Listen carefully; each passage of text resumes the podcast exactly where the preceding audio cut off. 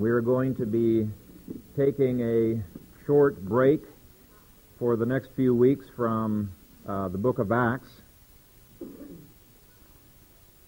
John chapter 18. I want to read verses 1 through 11. this is the inerrant Word of God. When Jesus had spoken these words, he went out with his disciples over the brook Kidron, where there was a garden, which he and his disciples entered. And Judas, who betrayed him, also knew the place, for Jesus often met there with his disciples. Then Judas, having received a detachment of troops and officers from the chief priests and Pharisees, came there with lanterns, torches, and weapons. Jesus, therefore, knowing all things that would come upon him, went forward and said to them, Whom are you seeking? They answered him, Jesus of Nazareth. Jesus said to them, I am he. And Judas, who betrayed him, also stood with them. now when he said to them, I am he, they drew back and fell to the ground. Then he asked them again, Whom are you seeking? And they said, Jesus of Nazareth. Jesus said, I have told you that I am he. Therefore, if you seek me, let these go their way, that the saying might be fulfilled which he spoke, Of those whom you gave me, I have lost none. Then Simon Peter, having a sword, drew it and struck the high priest's servant and cut off his right ear. The servant's name was Malchus. So Jesus said to Peter, Put your sword into the sheath. Shall I not drink the cup which my Father has given me? Amen. Thank you, Father, for your word, and I pray that you would anoint my lips, enable me to faithfully preach it, and quicken the word to our hearts that we may grow thereby and that we may glorify you. We pray in Christ's name. Amen. You may be seated. Over the next few weeks leading up to Resurrection Day, I want to uh, cover some passages that occurred in the last 24 hours of uh, Christ's life. I'll be focusing on the uh, miracles, probably, mostly on the miracles, and Pastor Glenn is going to be focusing on some other events uh, during that same uh, time period, the last week of Christ. And today we're going to be looking at the healing of Malchus's ear. It's kind of a strange miracle, but I think it is a miracle that so beautifully shows the love of Christ and the purpose for which he came into the world. Has anyone seen the ear of Malchus? Uh, kind of a strange title for a sermon, but that was probably the comment that some of the people were making after they witnessed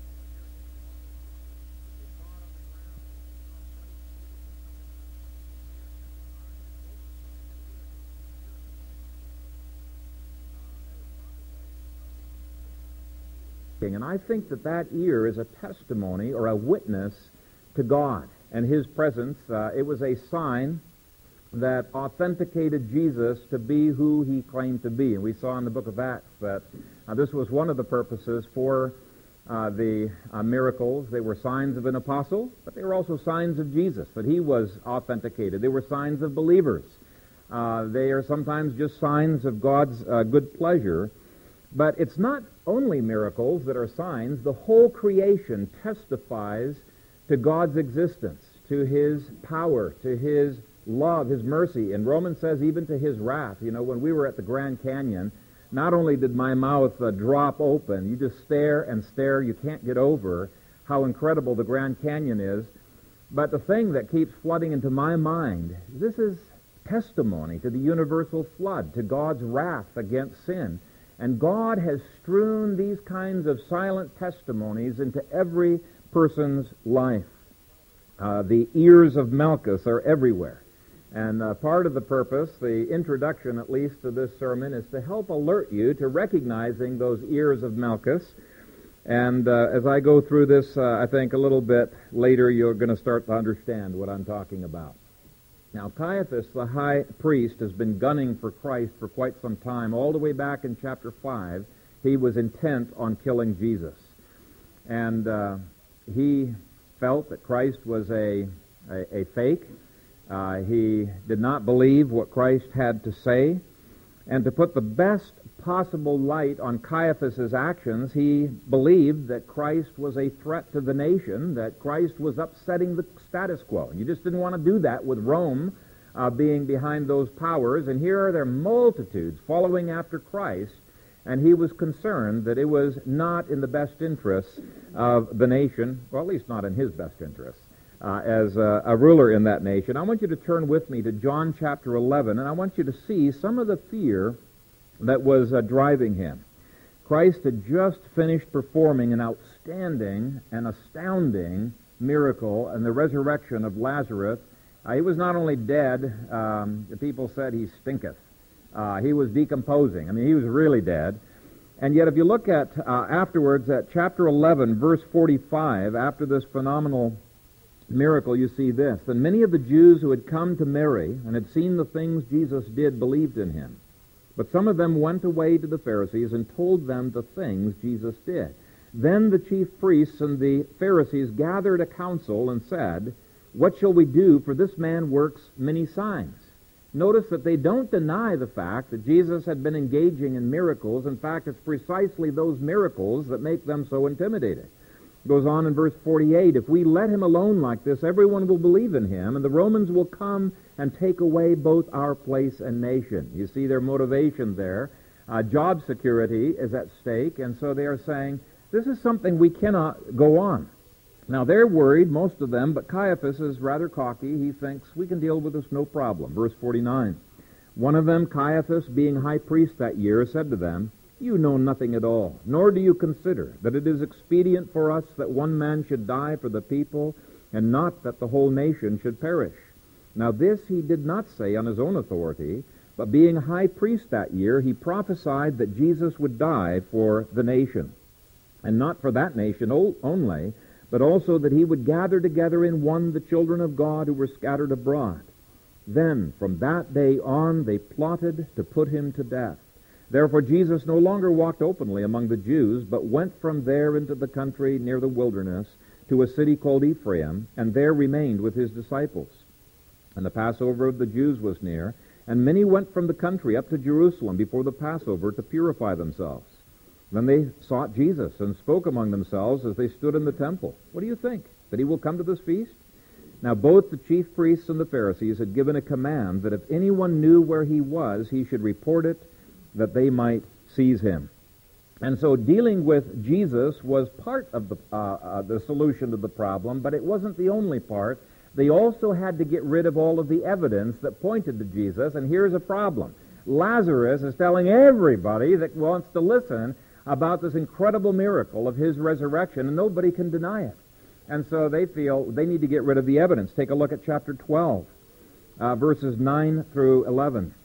Now, a great many of the Jews knew that he was there, and they came not for Jesus' sake only, but that they might also see Lazarus, whom he had raised from the dead.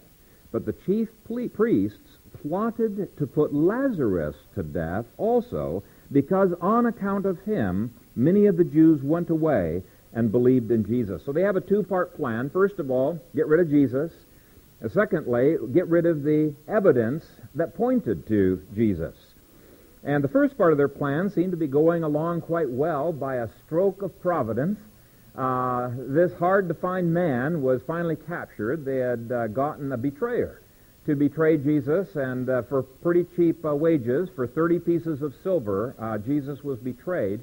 So they were able to capture Jesus but Peter kind of uh, messes things up and brings even more testimony uh, to uh, the Lord Jesus Christ. And so if we go back to chapter 18 of John, we're going to pick up at verse 10. Then Peter, Simon Peter, having a sword, drew it and struck the high priest's servant and cut off his right ear. The servant's name was Malchus. Have you seen the ear of Malchus? Well, those people definitely had seen it. They had seen it lopped off, falling onto the ground, uh, blood all over his clothes. He's no doubt holding his hand to his ear, trying to staunch the blood that's dripping down. Immediately, in Luke chapter 22, verse 51, Jesus says, Permit me this. And he goes to touch Lazarus. Now, strangely, they do give the permission. And all of the eyes would have been on him as he's reaching up to Malchus, and he's without an ear, and they see that ear grow back on uh, to his head. Now, I say everybody witnessed this because we know it was the full moon. Passover occurs on the full moon, right? And so there's this bright moon overhead. They also have these torches. And so there are witnesses galore. Now, with that as a background, I think you can see that the healing of Malchus's ear really was a very significant event. Uh, John doesn't call Malchus a servant of the high priest, but the servant of the high priest. This was Caiaphas's personal valet. This is the guy that kept his schedule. This is the guy that went on errands for him, uh, ran his house. He did all of his work day by day before Caiaphas. And Caiaphas was going to be looking at that ear for a long time to come, unless he fired him. Uh, this was going to be a silent testimony to the Lord Jesus. And you can just imagine what happened when Caiaphas gets home that evening. He asked his servants, Well, did you do what I told you to do? And they said, Yep. Everything went just as planned, and Jesus is in the prison right now. And he said, Well, did you have any trouble? What's all this blood on your shirt? And uh, one of the, the, the servants kind of sheepishly look at each other and say, Well, yeah, there was a little bit of trouble, but uh, no harm done. Everything's solved. And he says, What do you mean, no harm done? He's got blood all over him. And one of the servants says, Well, they cut off his ear. Which ear? My right ear. He says, You're lying. I see both ears right there. And he, another person says, No, he's not lying. He cut off his ear, and we watched Jesus heal him. And so here is a testimony to Caiaphas that uh, perhaps made him, at least for a second or two, wonder, should I really have arrested Jesus? Made uh, the servants perhaps wonder that. But you know, it's an amazing thing, depravity. It's an amazing thing what uh, desire for power, greed, pride, lust, other things can do to make us deliberately sin against knowledge. These people knew better. And yet, for the remainder of Malchus's life, that ear remained a silent witness that Caiaphas had rejected the Son of God, the Messiah, every time he saw that, and maybe it even drove him a little bit crazy. Well, God has placed many similar uh, silent witnesses to the truths of Scripture all over the city. Uh, these are the ears of Malchus. And when you pray for a loved one, you can bank on the fact God has providentially put some kinds of witness into that person's life, and you can pray that that person would not ignore these testimonies. I don't think that Malchus ignored it. Um, I may be wrong on this, but I think the fact that they mention Malchus's name, if you look at the way uh, unknown people, anytime their names are mentioned in the Gospels, very frequently it's because they later on came to Christ. Now, I can't prove this, but I think what John is doing here is he is saying, you don't believe this uh, story? Here's a person that you can ask. Everybody knows Malchus. You can cross-examine this person. You can talk to the people that know Malchus, and you can be assured that this miracle happened exactly how I said that it uh, happened. Let me give you some of the ears of Malchus that uh, may be in the city. Some miraculous, some non-miraculous. Usually non, just like the the evidences in creation. A man and a woman are about to commit uh, the sin of adultery in the uh, hotel that they have gone to, and beside the bed is a Gideon's Bible. And you know, as you are prayer walking your communities and as you are driving past a hotel, the Lord may prompt you to pray, you know, that maybe believers who are in that place would not fall into that sin. Or perhaps there is an unbeliever who has fallen into it already, that he would be convicted of his sin and would be driven to the Lord Jesus Christ uh, for uh, his salvation. Uh, whether it softens the heart of a Malchus or whether it hardens the heart of a Caiaphas, uh, either way, God is glorified through these witnesses that he puts in place. Or consider the atheistic university scholar at Creighton who doesn't have the time of day for Christ, but he's studying ancient literature and he has to read the ancient book called Bishop Ulfilas. Every scholar who studies basic languages has to read that book, and it contains the truths of who Jesus is. And actually, almost anybody who studies literature, Western literature or Western history, has these, uh, these testimonies uh, to the truths of the Scripture all throughout that literature. Or consider how impossible it is to totally keep Christ out of Christmas. Now, they're trying to do it more and more now, aren't they? And whatever you think of Christmas, you do hear the Scriptures uh, being uh, brought into some of the department stores, and you see the Messiah being sung at at uh, um, Orpheum Theater. I think maybe the last year they switched it to another uh, place. uh, Christmas cards. There's all kinds of ways in which people see, okay, the reason for this season is more than what we're just celebrating. Uh, Christ is behind this. Or consider the money in your pocket, which proclaims, In God we trust. And people think, boy, this nation sure doesn't seem like they're trusting in God very much. But I have known people who have seen that, and it's caused them to begin to consider the claims of God upon their lives, just looking at that witness that's on that bill uh of paper. And we can fervently pray that if people in our city do not come to church to hear the message, that the message would go out to them. Now, you, you yourself may be an ear of Malchus, because your neighbors are looking at you to see. These guys claim to be Christians. Is there any difference between their life and our life? I mean, you're a testimony. You are a witness. Uh, it may be a drive through a cemetery, reading the tombstones. But certainly, God has written the law on every person's heart, and God has made this very creation constantly to speak about His existence, His power, His love, His mercy, uh, His wrath. And um, we can bank on that knowledge when we're praying for them and when we are witnessing to them. You know, you don't even have to prove the existence of God because they know God exists. They know it. And um, all we have to do is find that vulnerable spot where they have a hard time denying the truth of what they're trying to deny. And let me just give you an example of this.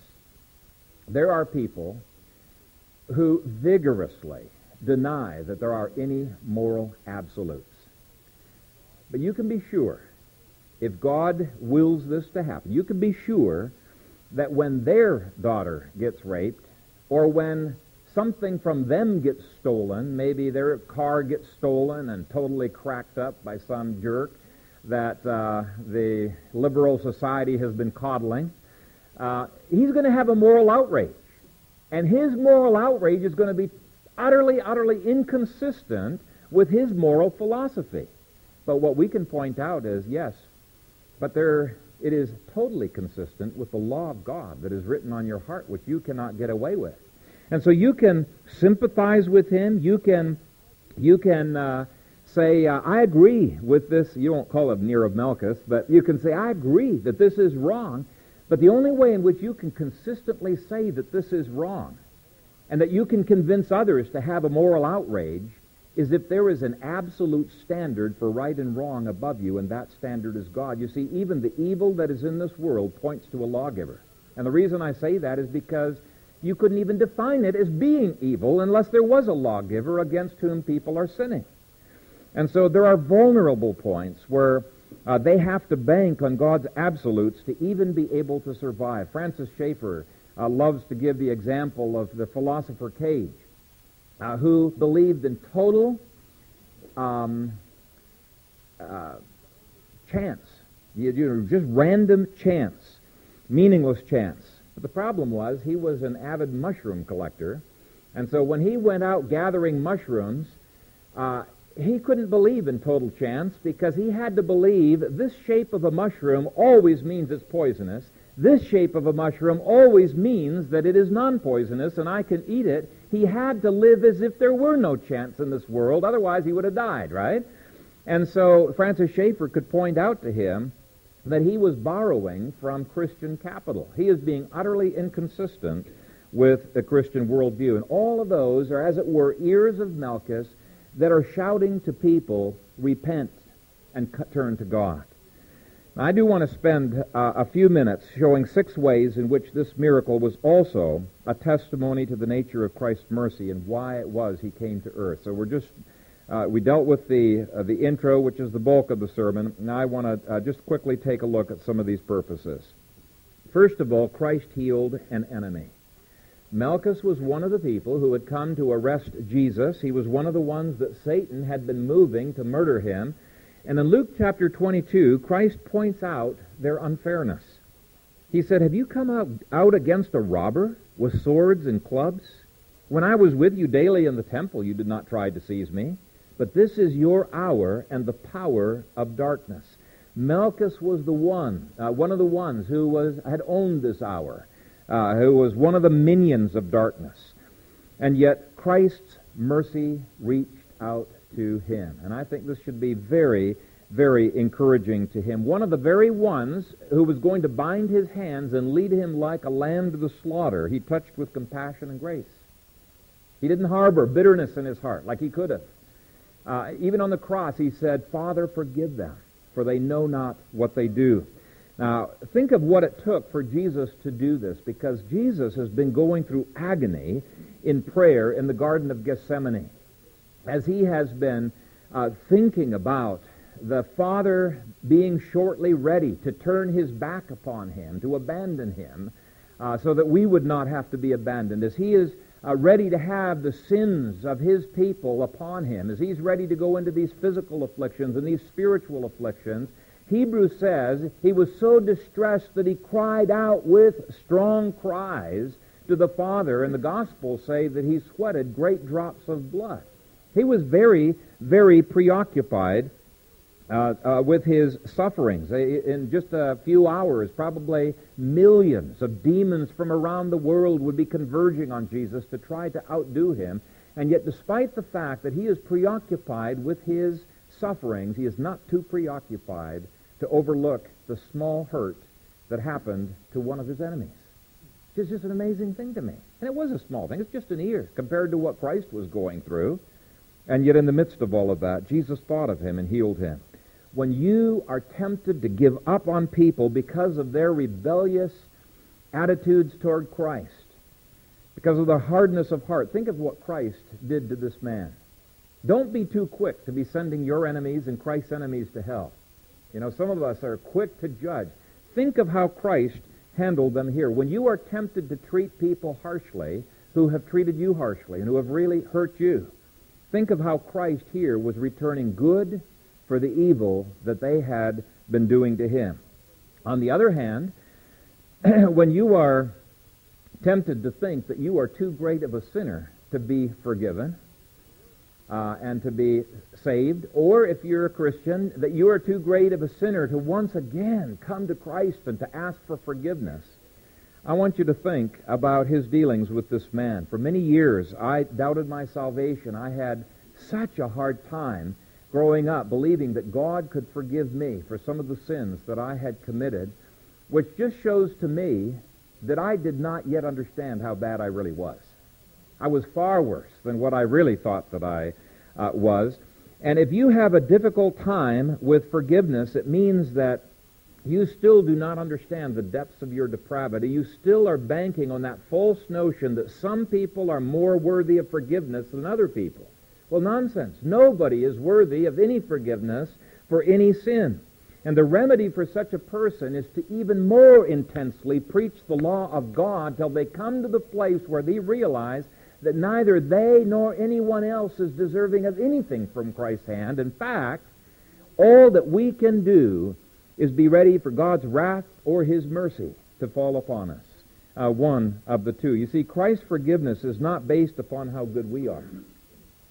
It's based upon how merciful and how good the Lord Jesus Christ is. Apart from Him, we're all enemies. In fact, we're enemies that the Scripture says would crucify to ourselves the Son of God afresh every day and put him to an open shame. But Christ came for sinners, to forgive sinners, did he not? To call sinners to repentance, not the righteous. And I think for that we can thank and praise and adore him. Ephesians says every one of us were enemies of Christ prior to regeneration and justification. And so that's the first point. He healed an enemy, shows that his purpose in the uh, in coming in his incarnation and in his uh, crucifixion, resurrection, was to be able to extend the rod of mercy out to sinners, to change enemies into friends. He came to do exactly that work. Secondly, he healed a slave.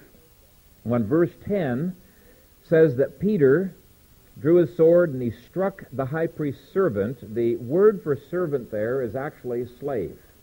It is a bond slave. And yet, even a slave was important to Jesus.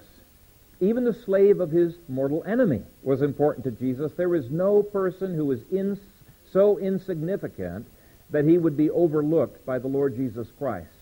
In fact, Jesus said that he came to call the base things of this world and the things that are despised. And maybe this morning some of you feel like you're insignificant and like you are despised.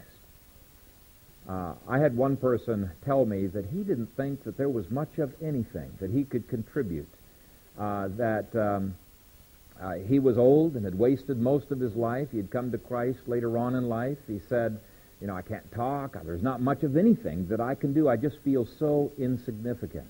Well, how significant do you think that people thought that this slave of Caiaphas uh, really was? Well, in one sense, he was pretty significant because he was representing Caiaphas. But in himself he wasn't. It was because he represented Caiaphas, and in a very similar way, we have significance because of our union with Christ, because we represent Christ, but in ourselves, really not, no significance at all. It's not self-esteem that we should be seeking after, but Christ esteem. We do have esteem, but it's because of Christ and what he has done for us. And once Malchus was saved, he became a man who was no longer anonymous, a man with a name. And prior to that, he was significant enough for Jesus to heal his ear. How significant do you think the thieves on the cross were? To the Jews, probably not very significant, certainly not to the Romans. But one of them was significant enough that Jesus said, Today you will be with me in paradise. And you can even look at that slave aspect from another angle, that uh, in some senses we are um, slaves to sin, to Satan, and to this world system apart from Jesus. And Christ came to set his people free. Uh, free from the misery of sin and free from bondage. And so if any of you are stuck in bondage to pornography, to alcohol, to any other thing that uh, is gripping and holding your life, Jesus Christ says, You're not insignificant to me, and the things you're going through are not insignificant. I have come precisely for that. Thirdly, Jesus healed an ear. he didn't say, Oh, it's just an ear. Uh, you know, I've got a lot more important things to worry about than an ear. No, he does not ignore even the small wounds that we have. Um, he was wounded for our transgressions, but the scripture indicates even our sicknesses he bore. By his stripes we are healed. There is nothing that is too insignificant for the Lord Jesus Christ, and he tells us to cast our cares upon him, knowing that he cares for us, even the insignificant things. Fourthly, Christ healed Malchus, knowing full well the pain that he would soon suffer at the hands of Malchus's master. Verse 4 says, Jesus therefore knowing all things that would come upon him. That's a very significant phrase. Knowing all things that would come upon him, went forward and said to them, Whom are you seeking? Now, if you were in a similar circumstance, and you knew ahead of time what these people were about to do to you, the kind of torment that they would put you through, would you heal a Malchus? And yet that is precisely the heart and the character of God. Knowing full well this was our nature. Knowing full well that uh, we would be traitors against him, he died for us. He opened the eyes of our understanding. He healed us.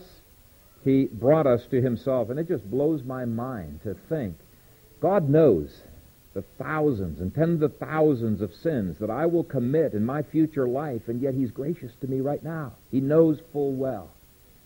It just it, it, it ought to cause us to, to worship, to love, and to adore Him.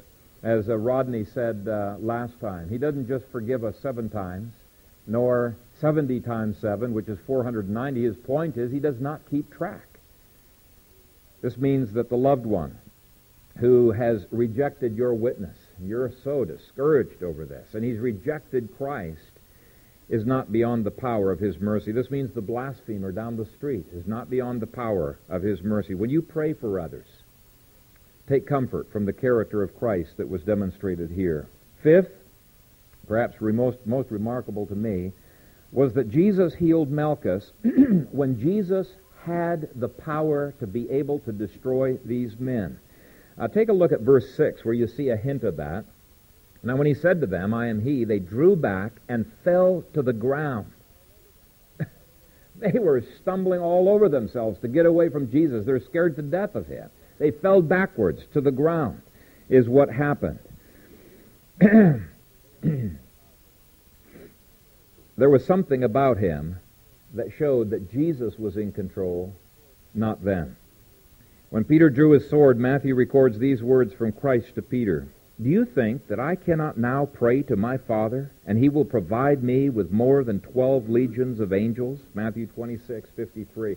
And I wonder if some of them are falling to the ground as they see these twelve angel, legions of angels, and the demons that are behind them are afraid. And they're moving back. I don't know what the reason was for that. But think of the incredible self-control that Jesus has as he's holding back these legions of angels who are probably itching for a word from Christ so that they can come with their swords and destroy these enemies of the Lord. The self-control that Jesus had. We have a world filled with men with as much perfidy as Malchus and this crowd. And let me tell you something. The fact that he does not wipe them off the face of the map is not because he lacks the power to do so. It's because he is so full of patience and so full of mercy. When we pray for our city, when we pray for our nation, we are going to a God of patience, which means we're going to have to have some patience as well, right? A God of mercy. And even though we may wonder why it is that God has not destroyed America as he destroyed Sodom and Gomorrah, we can glory in the fact that this mercy, this patience, exalts and glorifies the Lord God. We may not understand why God allows the persecution of his church in, in China, but we can know for sure it's not because he lacks the power to do so. Rather, it demonstrates his abundance of mercy. And then finally, Jesus healed a man during the great hour of darkness that had come upon the world. The greatest hour of darkness. Luke 22:53 says, "But this is your hour and the power of darkness." Now think about this. If Jesus could heal during the world's greatest hour of darkness. If he could care for the thief on the cross, moments after that thief had been blaspheming him along with the other, because uh, one of the Gospels indicates both of them were blaspheming, if he could care for his mother during the midst of his torture and hand her to John and say, John, I want you to care for her, then he can surely be someone you can trust to care for you during your hours of darkness that you face. This healing of Malchus to me shows how selfless was Christ's love. And it also shows to me that it doesn't matter how dark the world is, Jesus is the light of the world. He can handle that darkness, can't he? And it doesn't matter how far from the gospel people may appear to be, Jesus is sufficient, and God's grace is sufficient to draw them, no matter how resistant they may be. And I just praise God. He has not left himself without a witness. Let's pray.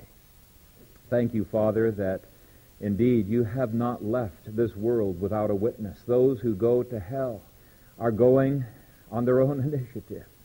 Uh, they are going uh, hating you, knowing full well that they have been suppressing the knowledge of you, that they have been disobeying your word. They have been ignoring all of the testimonies that surround them. And Father, that you are glorified in their judgment. Those who come to Christ Many times you lead through these testimonies to inquire of you and of your word. And Father, I pray that you would give to us an incredible confidence in the power of your grace to conquer the hardest hearts and to believe that there is no one that is beyond the power of the gospel. I pray that as we witness, uh, we would go recognizing it's not through the eloquence of our lips that people are converted, uh, but it is through your sovereign mercy through the giving of the Scriptures. And Father, may we have a confidence that you are able. You are able not only to call, but you are also able to keep us from stumbling. And we thank you for these witnesses that you have strewn across our path. Forgive us for being blind to them. And I pray that you would open the eyes of our understanding to be always sensitive to your Holy Spirit. We pray in Christ's name. Amen.